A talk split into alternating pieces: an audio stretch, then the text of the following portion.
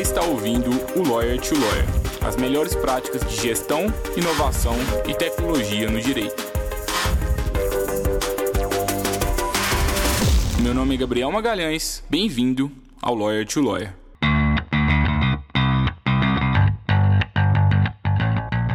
Esse podcast é oferecido pela Free Law, a forma mais segura para que o seu escritório de advocacia contrate advogados online e sob demanda.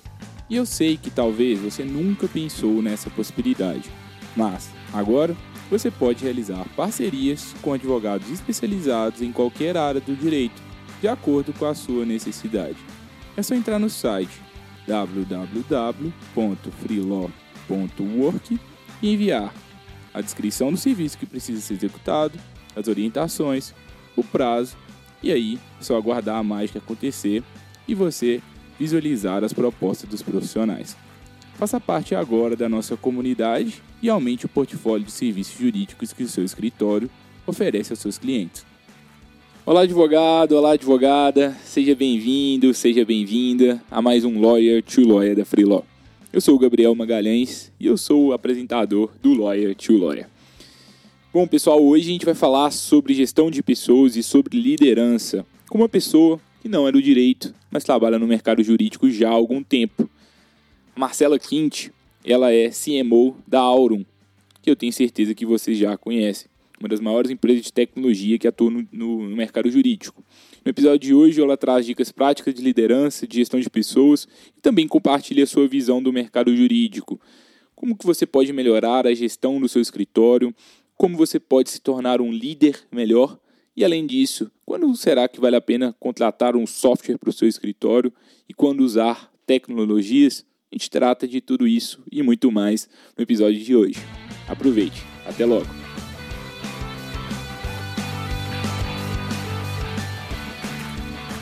Oi, Marcela. Seja bem-vinda ao Lawyer to Lawyer. Estou bem animado para a nossa conversa. Obrigada, Gabriel. É um prazer estar aqui contigo. Marcela, conta um pouquinho para a gente sobre a sua trajetória. É, você não é do direito, né? Você gosta de advogado ou não gosta? Geralmente isso é um mercado um pouquinho compreendido por, pra, por quem é de fora, né? Sim, é verdade. Não, mas eu, eu gosto sim de advogados. Inclusive, todo o meu trabalho é voltado para advogados, né? Então tem, não teria como não gostar. É, bom, acho que um resumo sobre o meu trabalho, sobre quem eu sou profissionalmente. Eu não sou advogada, né, como você falou, eu sou formada em design e eu trabalho com tecnologia já há uns 15 anos, na verdade, desde quando eu já estava na faculdade.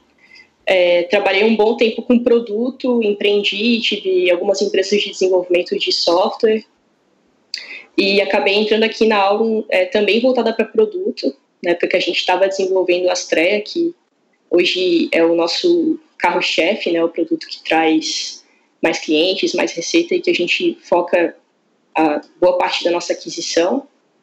É, isso foi em 2014 e desde, desde lá, desde o lançamento do produto, é, eu acabei migrando para a área de marketing, que hoje é, é, a área que eu toco aqui dentro da Aura. Então, eu sou diretora de marketing aqui dentro responsável por toda a parte de comunicação e aquisição é, dos nossos produtos, né? É, hoje o nosso, nosso principal público, é, bom, são advogados, mas o público que a gente mais trabalha são advogados autônomos e pequenos e médios escritórios.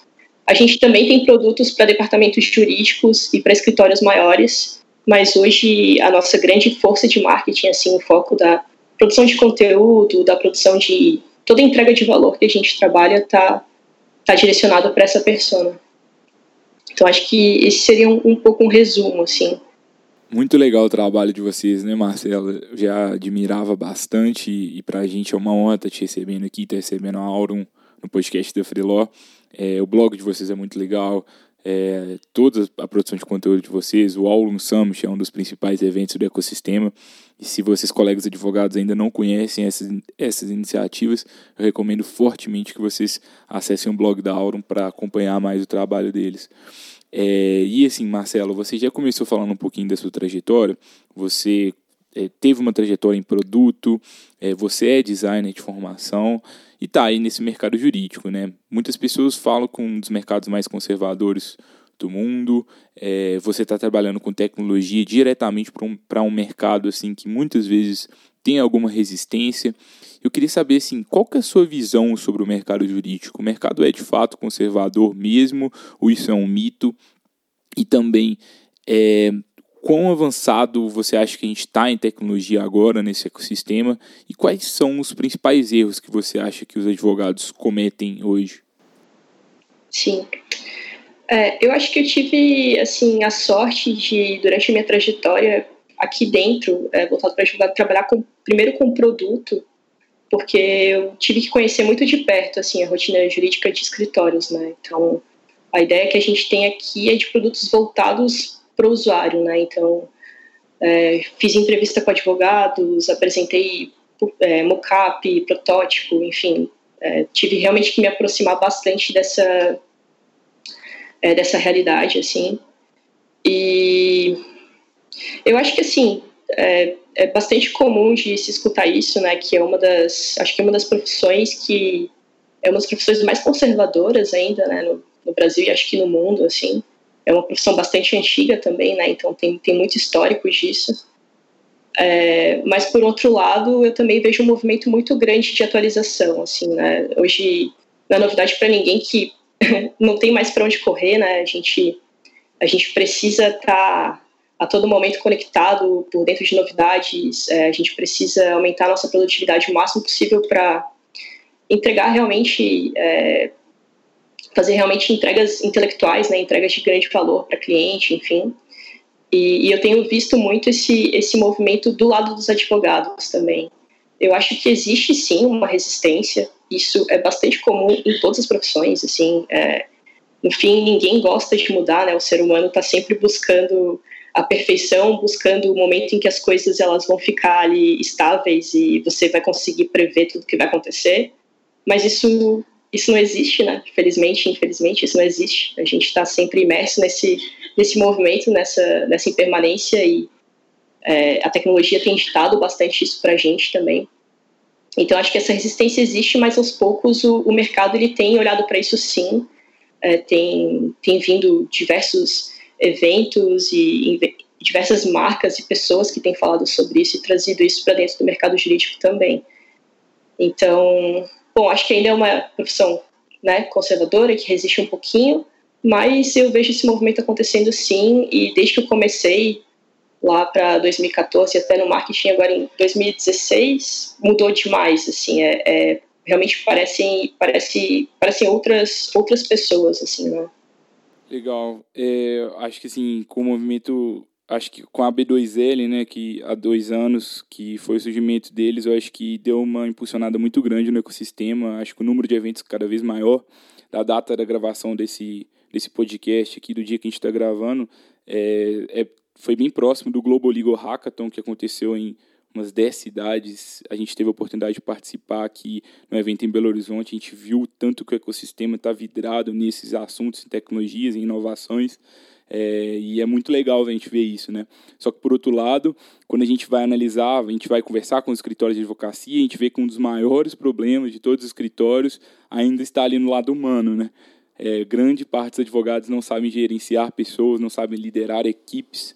Queria saber se você tem que, que você pode dizer para esses, esses escritórios? Eu sei que você tem uma experiência muito grande com liderança e gestão de pessoas.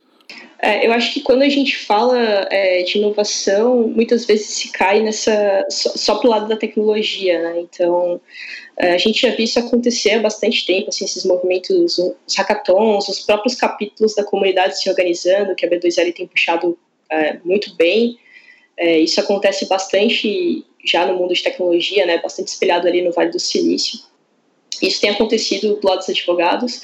Isso traz também não só proximidade com a tecnologia, mas também com práticas inovadoras, né? E daí entra é, esse âmbito de liderança, assim, né? Porque quando a gente fala de liderança, a gente pode falar de diversas, diversas maneiras de se liderar, né? Existem você pode exercer diversos papéis como líder. Você pode ser um líder mais centralizador, um líder que direciona mais as entregas. E acho que o, o, que, eu, o que eu vejo assim acontecer muito bem nessas empresas assim que a gente se espelha, do Vale do Silício, empresas de tecnologia, empresas que estão setando esse mindset inovador, são lideranças bastante de mentoria, assim, né? você conseguir ser um mentor para a tua equipe. Então, dar espaço para eles se desenvolverem, criar processos para eles se desenvolverem e criar um ambiente de confiança para que eles possam trazer as dificuldades deles e você possa cada vez mais conseguir desenvolver essas pessoas para exercerem um trabalho realmente realmente bom assim né? É, existe muito medo isso não é só do mercado jurídico mas é de todos os, todas as áreas todas as profissões enfim. É, mas principalmente acho que dentro dos escritórios de advocacia de advogados porque o advogado ele trabalha muito com o nome dele né? É, os próprios escritórios têm os nomes ali dos, dos sócios é, e existe sim bastante, bastante resistência e bastante medo de você confiar algumas decisões e algumas entregas é, a pessoas integrantes do time, né? E isso vai acontecer sempre. É, não tem outra maneira de começar que não enfrentando esse medo.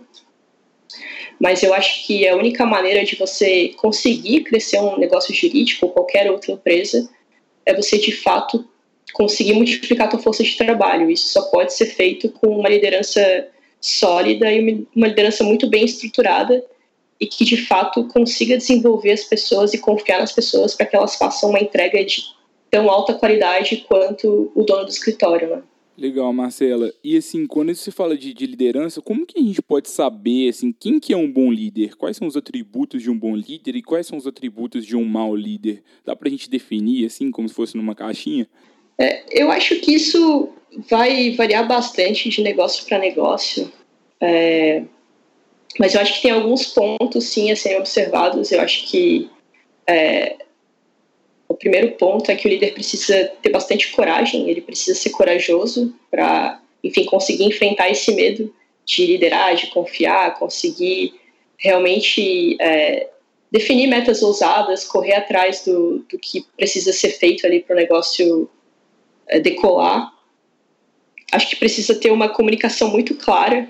Então, uma vez que você define as metas, você precisa conseguir alinhar isso e passar essas metas e passar o propósito do que está sendo feito para a tua equipe. É, ao meu ver, o líder precisa ser bastante organizado também para conseguir definir processos que o time possa é, possa seguir para conseguir fazer essas entregas. Então, quando eu falo assim sobre confiança, eu não quero dizer que você vai simplesmente fechar os olhos e passar a confiar, claro que não. Existe sim esse alinhamento e existem processos a serem seguidos para que esse alinhamento seja um alinhamento contínuo, você possa dar feedback para as pessoas, possa orientar elas conforme as coisas vão, vão acontecendo. E eu acho que também é, precisa ser muito orientado a, a, dados de alguma maneira, né? Então isso vai depender muito assim do, do, do cargo exercido e de, do que, que é um do que, que são realmente métricas que importam para o teu negócio, mas se você está falando ali de porcentagem de êxito, isso já é um dado, né? Então, se você tem um plano para, de alguma maneira, aumentar isso ou aumentar a captação de clientes, se esse plano, por exemplo, está sendo seguido, mas não está dando resultado conforme esperado, você precisa estar tá de olho nisso para mudar de planos e conseguir fazer com que a equipe mude de plano contigo, né? Então, acho que esses seriam quatro pontos bastante, é, bastante relevantes, assim, e, e, uma coisa que eu acredito muito, assim, que pela minha experiência profissional, assim, é, e por trabalhar com pessoas, é, eu acho que o líder precisa também ter um, um, um equilíbrio emocional muito forte, assim, de é, coisas, coisas que vão te tirar do eixo vão acontecer, coisas que vão tirar as outras pessoas do eixo vão acontecer, e claro que você vai sentir isso, mas é importante você conseguir digerir isso e de alguma maneira é, olhar para isso de forma construtiva e repassar isso para a tua equipe de forma construtiva, assim. Acho que a gente já está num momento em que hoje em dia não faz sentido ninguém mais fazer trabalho de robozinho, assim, ficar operacionalizando as coisas e repetindo as coisas o tempo todo. É, isso, a gente tem soluções que fazem isso provavelmente muito mais baratas do que você contratar uma pessoa para isso. Então, eu acredito muito que para você conseguir desenvolver um talento intelectual humano, você precisa realmente se conectar com essa pessoa e, e entender propósito, ter realmente um, um, enfim, desenvolver uma confiança com essa pessoa, assim. E para isso eu acho que se precisa de muito autoconhecimento e equilíbrio emocional. Então eu eu para mim esses cinco pontos eles são bastante fundamentais assim para você ter uma liderança sólida. Muito legal Marcela. E a gente vê muito assim é, acho que todo mundo concorda com esses atributos assim para se tornar um líder. Eu acho que é o mundo dos sonhos de todos os escritórios de advocacia eu acho que de todos os mercados.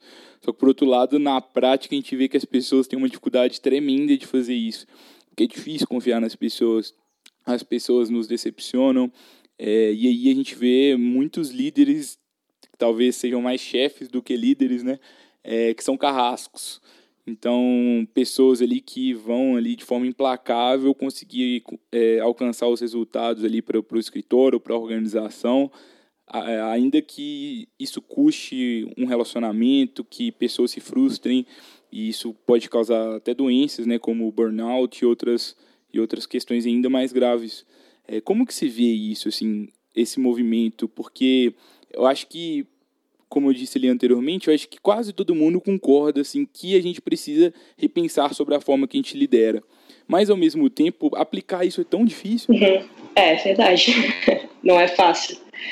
É, eu acho que esse é o esse é o movimento comum, assim, né? Antes de você conseguir estabelecer essa essa confiança em você e no time, eu acho que o movimento comum é você ser mais chefe do que líder, assim, você centralizar mais as demandas do que delegar as demandas.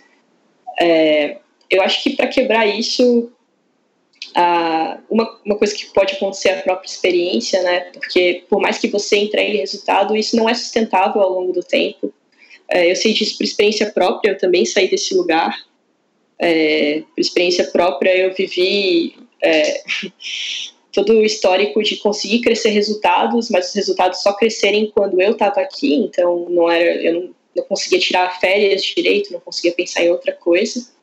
Isso faz com que essa entrega é, não seja sólida, né? Porque se você é, perder algumas horas de uma pessoa e as coisas passam a, a desandar, então quer dizer que tem alguma coisa errada aí, né? Não é um processo, um processo sustentável, é um processo sólido a médio e longo prazo. É, eu, eu tive a sorte assim de ter pessoas bastante presentes ao longo do meu caminho.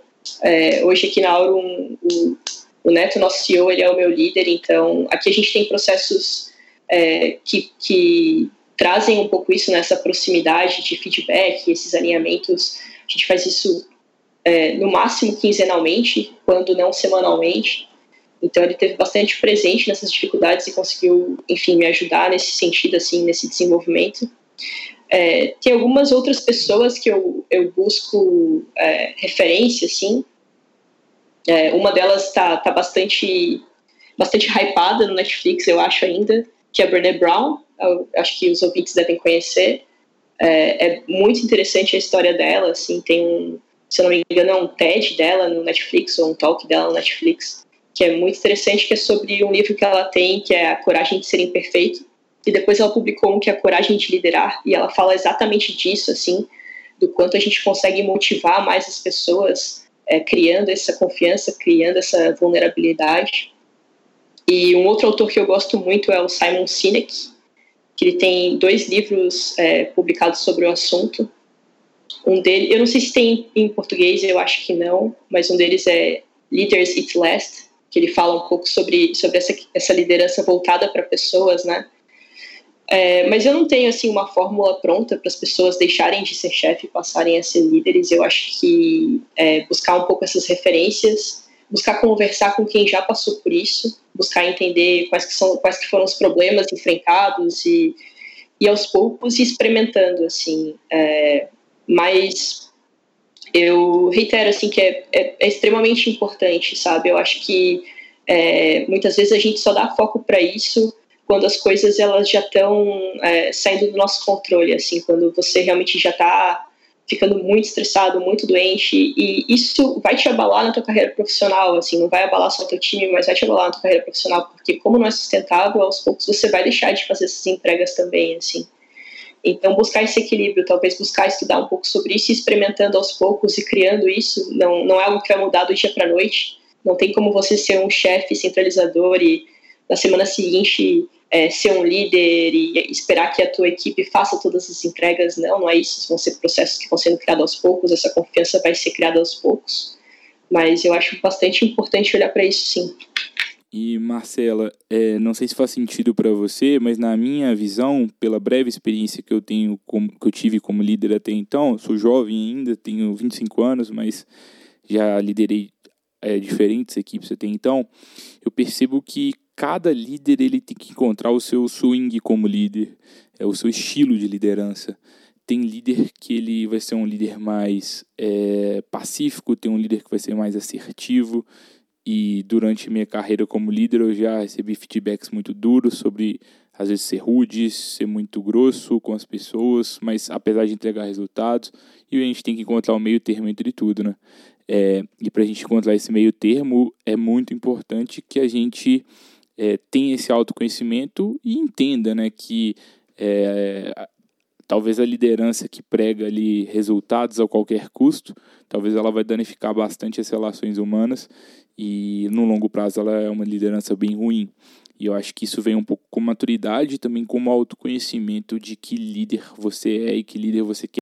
Sim, é, eu concordo. E eu acho até que acrescentando a isso, assim, é, um bom líder, eu acho que ele consegue, acho que ler bem as pessoas, assim, conhecer as pessoas do time dele. Então, é, não quer dizer que você vai achar um único estilo de liderança para todas as pessoas que vão trabalhar contigo.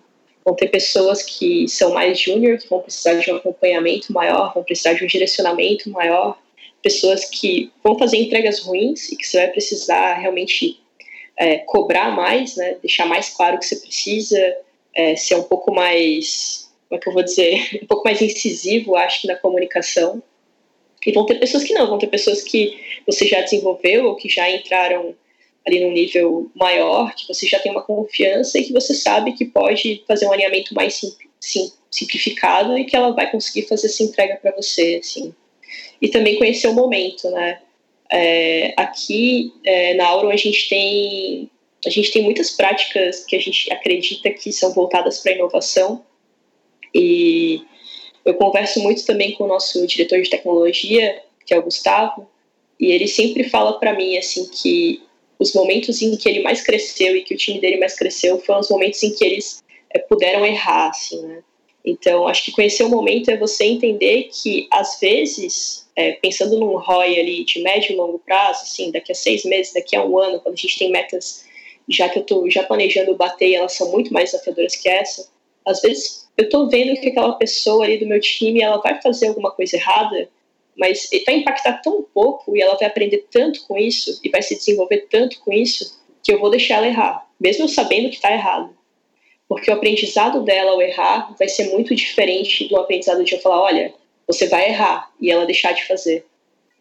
Então acho que isso isso é um pouco conhecer o momento, assim, né? Claro que você não vai fazer isso com algo que seja de um risco imenso para o teu negócio, né? Você não vai deixar que isso abale um grande cliente, mas sei lá, por vezes alguma entrega ali que você sabe que vai conseguir corrigir, mas que vai demorar, sei lá, ela vai ter que investir quatro horas a mais, enfim, deixar ela fazer isso, mesmo que você saiba que está errado, vai gerar um aprendizado ali tão grande para ela e para o negócio que vale a pena, sabe? Então acho que tem um pouco disso também, assim, de conhecer as pessoas conhecer o momento e, e conseguir criar esse ambiente, assim, que propicie isso. E eu acho que, assim, sobre um ambiente de seguro de, de errar, né, a gente, eu vejo poucos escritórios de advocacia possibilitando isso nas equipes.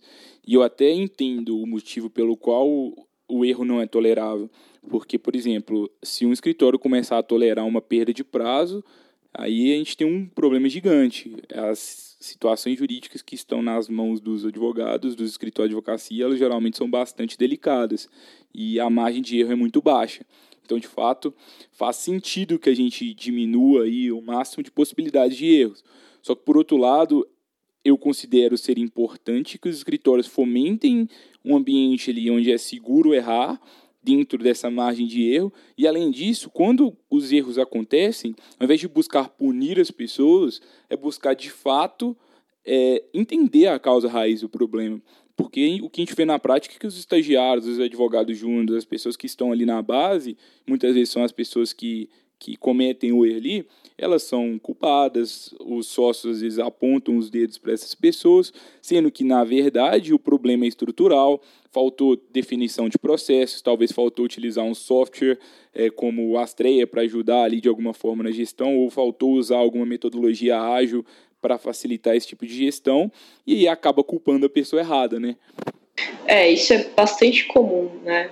Infelizmente eu acredito muito que isso tem dois caminhos, assim. É, se você faz isso com um profissional que é um profissional que é uma promessa, é um profissional brilhante, é, você ou você vai matar esse brilhantismo desse profissional ou ele vai embora. Então, nenhum dos dois caminhos são bons para o escritório. Né? Aqui a gente tem é, diversas cerimônias, assim, a gente se baseia muito em metodologias ágeis, em todos os times, não só no time de tecnologia, então marketing, atendimento do cliente, produto, enfim. E a gente tem as nossas definições de projetos e metas que acontecem trimestralmente, anualmente, mas toda semana, todos os times, é, time a time, né, a gente se reúne para conversar sobre as entregas da semana passada e sobre o planejamento da semana seguinte, né? A gente sempre começa falando sobre o que foi entregue e o que, tirou de resultado, e a gente sempre acaba falando sobre o que, a gente vai fazer na semana seguinte, ou para melhorar, ou para continuar, enfim. E uma dessas, um desses momentos, né, a gente chama de é, é a nossa retrospectiva, né? Então a gente aponta os pontos de destaque positivo e negativo da sprint, que é essa semana de trabalho que, que passou. É, e nesse momento eu sempre peço para o time trazer é, trazer questões, claro que foram destaques positivos e negativos, mas a gente sempre discute em cima de processo. Claro que isso muitas vezes existe sim um colaborador que precisa ser desenvolvido, que enfim está aqui nas entregas, na expectativa alinhada e tudo mais, mas não isso isso não acontece nesse momento, nessa retrospectiva, né? Isso acontece é, ali no ano a ano, uma reunião é, de, de líder e liderado. Mas na retrospectiva a gente sempre discute do ponto de vista, que nem como você comentou, de estrutura e processo. Então, se aconteceu uma entrega, uma entrega que foi errado, em que momento que a gente errou? Foi no momento da revisão? Faltou revisão? Faltou a pessoa que era responsável pela entrega pedir ajuda? É, a gente tenta entender um pouco isso, porque daí na próxima entrega a gente vai então adaptar esse processo para que ele seja mais sólido e que não permita esse erro, né?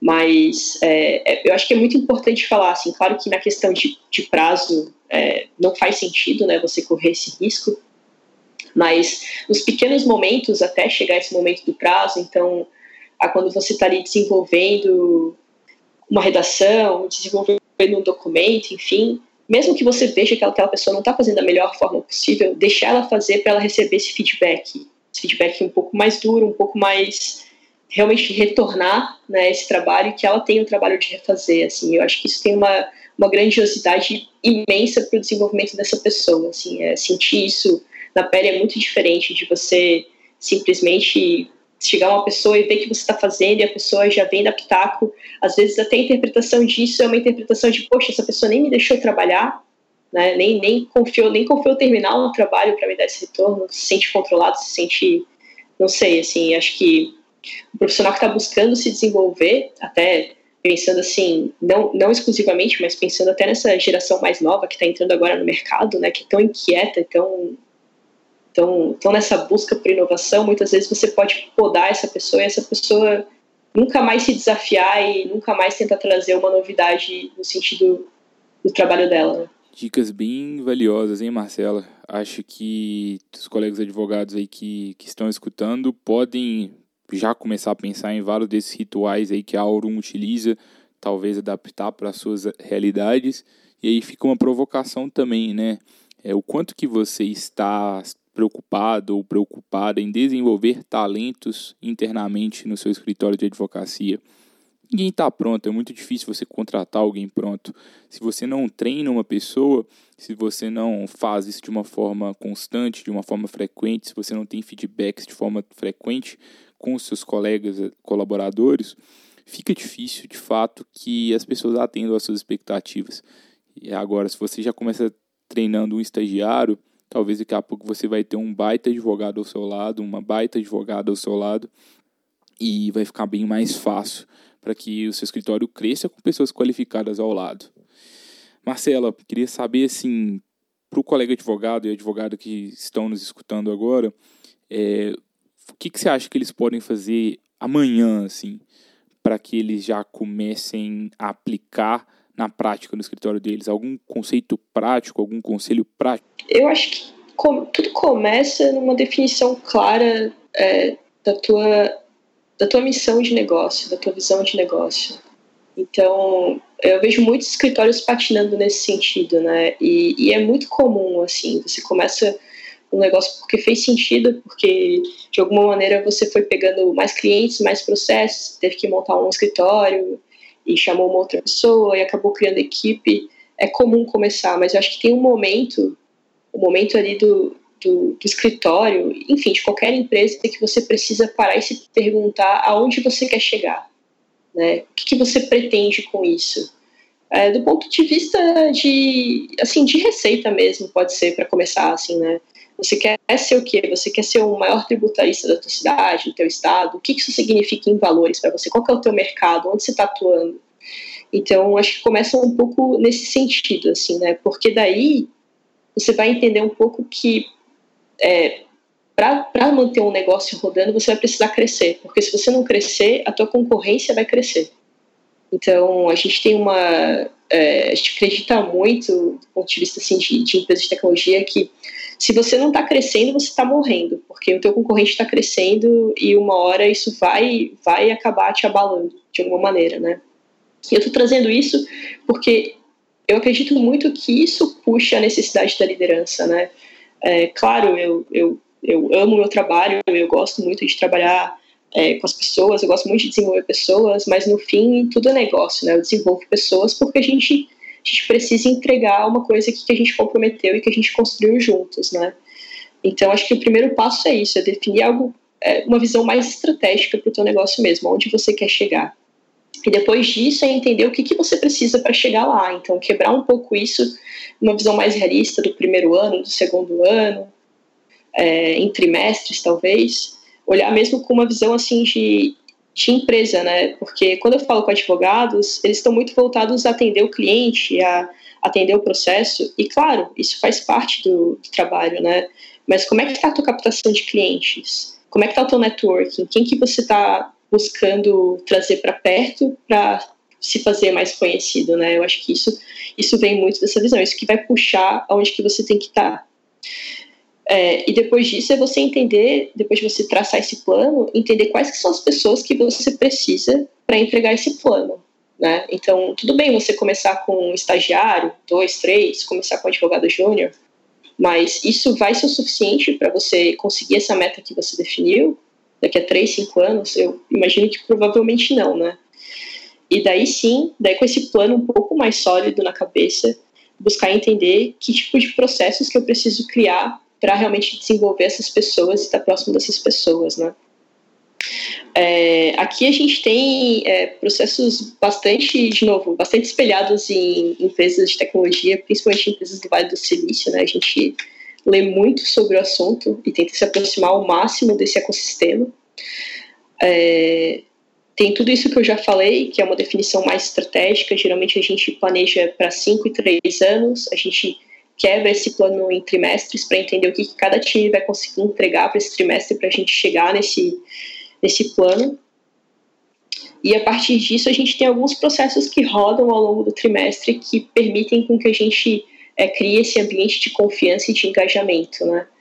É, fora o que eu já falei do nosso planejamento semanal, esse momento de retrospectiva, a gente, isso, isso é, tudo, isso não é uma coisa, uma definição top-down da empresa, isso quem define são os times, né? Então, time de produto tem um, um fluxo, time de marketing tem um fluxo, time de tecnologia tem outro, mas todos nós acabamos que usamos é, cerimônias e, e, frequências bastante parecidas, assim, porque a gente vai trocando um com o outro, vai vendo o que, que dá certo e aos poucos isso vai se unificando, assim. Mas não veio de uma ordem de cima para baixo, né? Isso foi sendo criado pelos times, assim. É, a gente tem, então, para manter essa, esse planejamento rodando, a gente se encontra diariamente. A gente faz as daily meetings, né, que são, são uma, é uma cerimônia que veio da metodologia ágil, né, Então, todo time para às 11 horas, meu time para às 11 horas, e a gente tira 15 minutos para falar é, o, que, que, o que, que entregou, o que, que fez nas últimas 24 horas, desde a última daily meeting, é, no que, que vai trabalhar e se existe algum gargalo aí, porque daí é papel dos líderes tentar é, tirar esses, esses empecilhos, esses impedimentos que estão fazendo com que a pessoa não consiga essa entrega, né? Então, muitas vezes eu estou fazendo um trabalho, por exemplo, que eu preciso de uma pessoa de um outro time, então eu consigo, eu não consegui falar com ela. Então, esse é o momento de levantar a mão e pedir ajuda para que outras pessoas possam ajudar e facilitar esse processo. E além disso, a gente tem as reuniões é, que são quinzenais, que a gente chama de one-on-ones, que são uma reunião de líder e liderado, é, dependendo da tua função, se a tua função, por exemplo, é uma função de liderança, você também tem, é, é o ideal é que você tenha ano com pares, então, por exemplo, eu tenho essa conversa com os meus liderados a cada 15 dias e com os meus pares, que são os outros diretores, mensalmente, para discutir é, o que, que, a gente tem feito de plano, se a gente vai ter que mudar alguma coisa de estratégia, se a gente precisa de ajuda de algum outro time, enfim, coisas nesse sentido, né? E os meus liderados, por sua vez, têm essa reunião quinzenalmente comigo, que é o momento que eles me trazem um overview do time, o que está acontecendo, se a gente precisa mudar alguma coisa, se eles precisam de ajuda. É, é o momento dele fazer esse, como se fosse essa prestação de contas, mas não no sentido burocrático, eles não trazem um relatório, nada assim. A gente é bastante transparente com os nossos dados, então isso está sempre bastante acessível, mas no sentido dele realmente trazer o que está pegando e, e, pedir ajuda nesse sentido, né?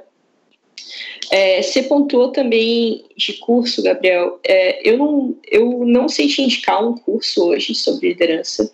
Eu fiz é, alguns cursos aqui em Florianópolis, né, que é onde eu fico, mas é, eu não sei te dizer de algo assim que seja realmente que vá acrescentar assim de uma maneira fácil esse curso, assim.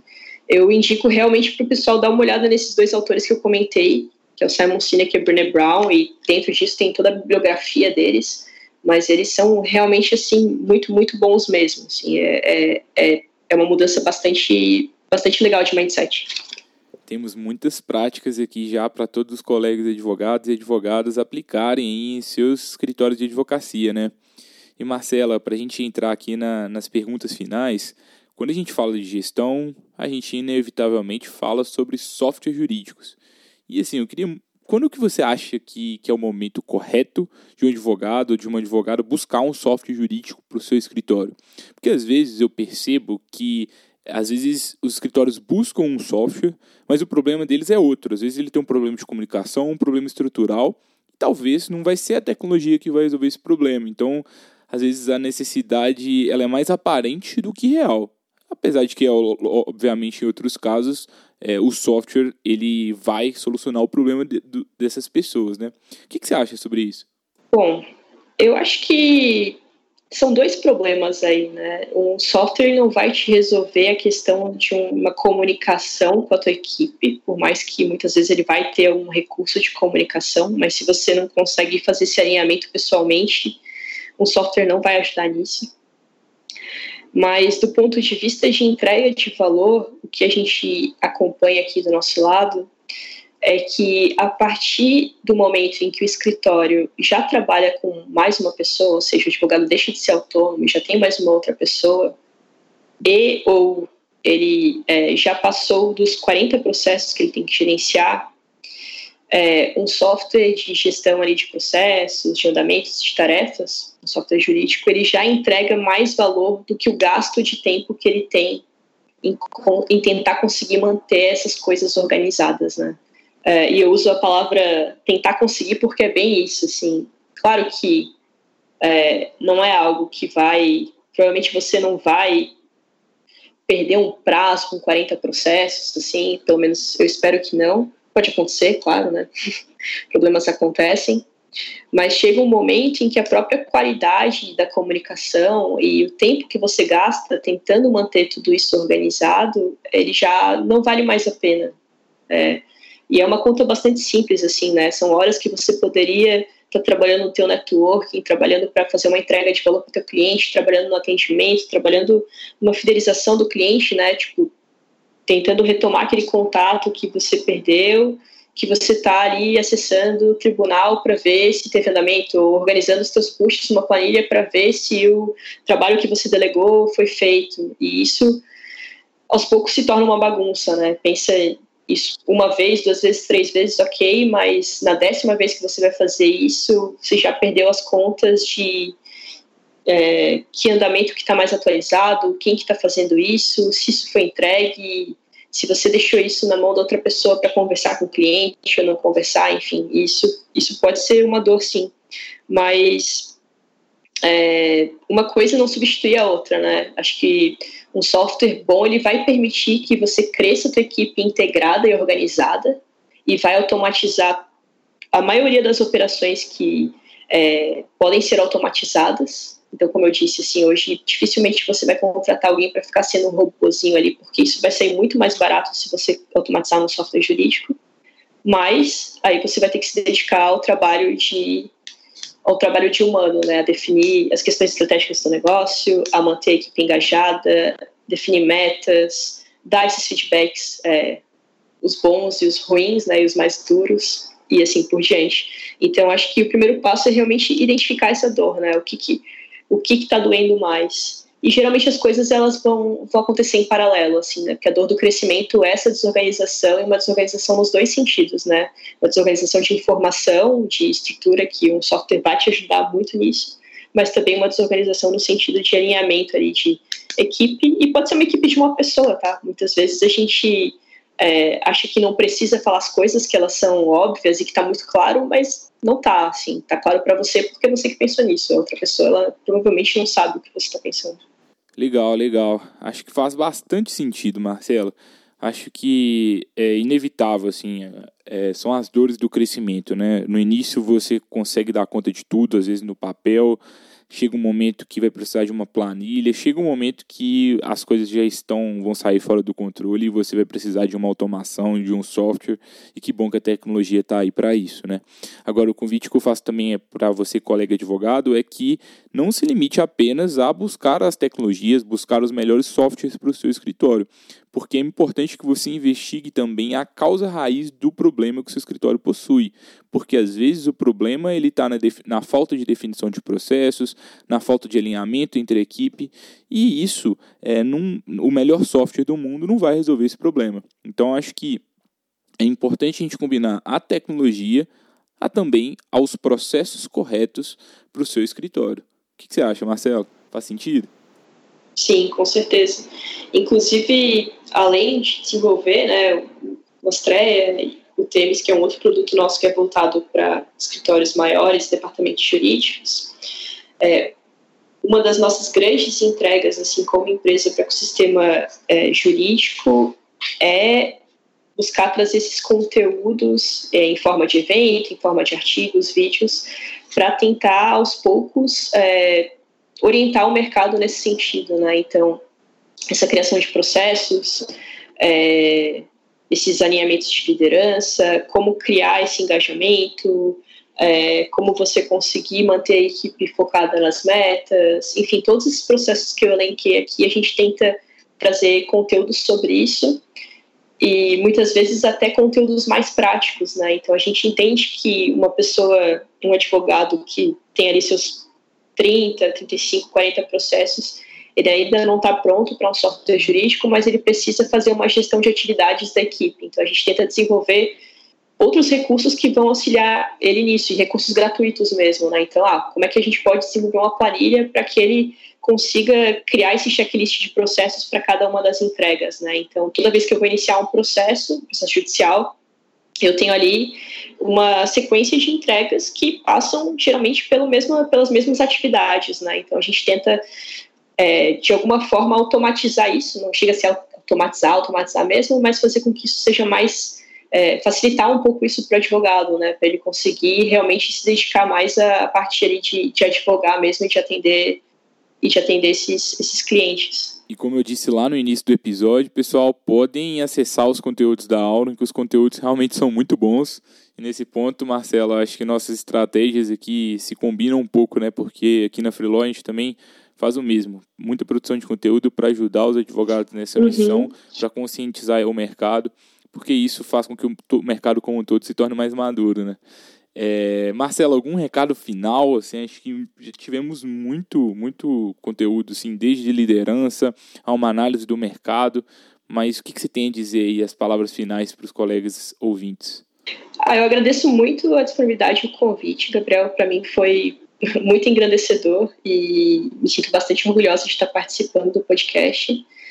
É, eu agradeço muito ao público que está ouvindo. Eu, eu sou bastante fã da profissão advogado. Eu acho que todo advogado é essencial para a sociedade que a gente, que a gente, que a gente vive hoje. E fica o meu convite para o pessoal visitar o blog da Aura. A gente, todos, todos esses materiais, todas as reflexões que eu trouxe aqui, a gente busca compartilhar lá. É, se inscrever na nossa newsletter, porque todos os conteúdos novos acabam indo para lá, os mais acessados, os mais comentados. Então, existe uma curadoria ali um pouco maior do que só no blog. E também convidar todo mundo a trazer, trazer suas percepções. Assim, a gente é bastante aberto a feedbacks, a gente tem uma proximidade muito grande com o público, então, por favor, fiquem bastante à vontade para responder os e-mails, para deixar comentários, porque é dessa maneira que a gente cresce e acho que é dessa maneira que a gente muda todo o ecossistema. Obrigado novamente, Marcela. Continuem com o brilhante trabalho por aí, viu? Queria agradecer novamente aos colegas advogados e advogadas sempre presentes no to Lawyer.